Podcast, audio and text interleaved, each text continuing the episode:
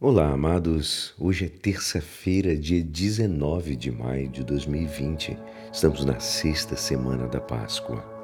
E hoje a igreja nos convida a meditarmos juntos o Evangelho de São João, capítulo 16, versículos 5 a 11. Agora eu vou para aquele que me enviou, e nenhum de vós me pergunta: Para onde vais? Mas porque vos falei assim, os vossos corações se encheram de tristeza. No entanto, eu vos digo a verdade: é bom para vós que eu vá. Se eu não for, o defensor não virá a vós. Mas se eu for, eu enviarei a vós.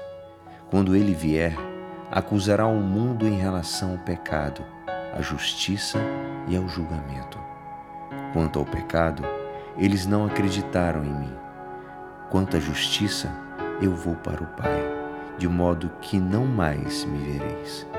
E quanto ao julgamento, o chefe deste mundo já está condenado. Esta é a palavra da salvação. Amados, hoje contemplamos outra despedida de Jesus, necessária para o estabelecimento de seu reino e nos apresenta um entendimento mais profundo da realidade da ascensão do Senhor. Jesus precisa subir ao Pai, no entanto, ele ainda permanece conosco. Mas como ele pode ir e ao mesmo tempo permanecer?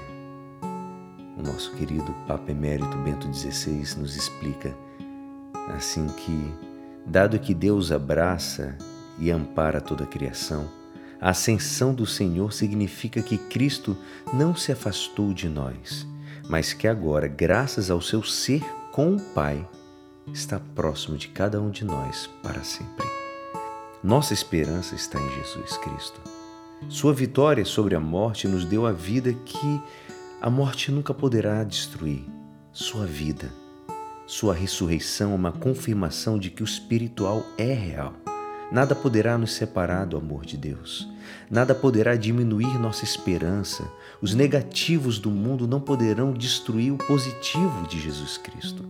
O mundo imperfeito no qual vivemos, o mundo onde os inocentes sofrem, pode nos levar ao pessimismo, mas Jesus Cristo nos transforma em eternos otimistas. Ele ascendeu, mas não nos deixou.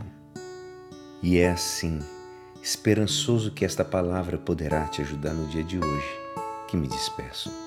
Meu nome é Alisson Castro e até amanhã. Amém.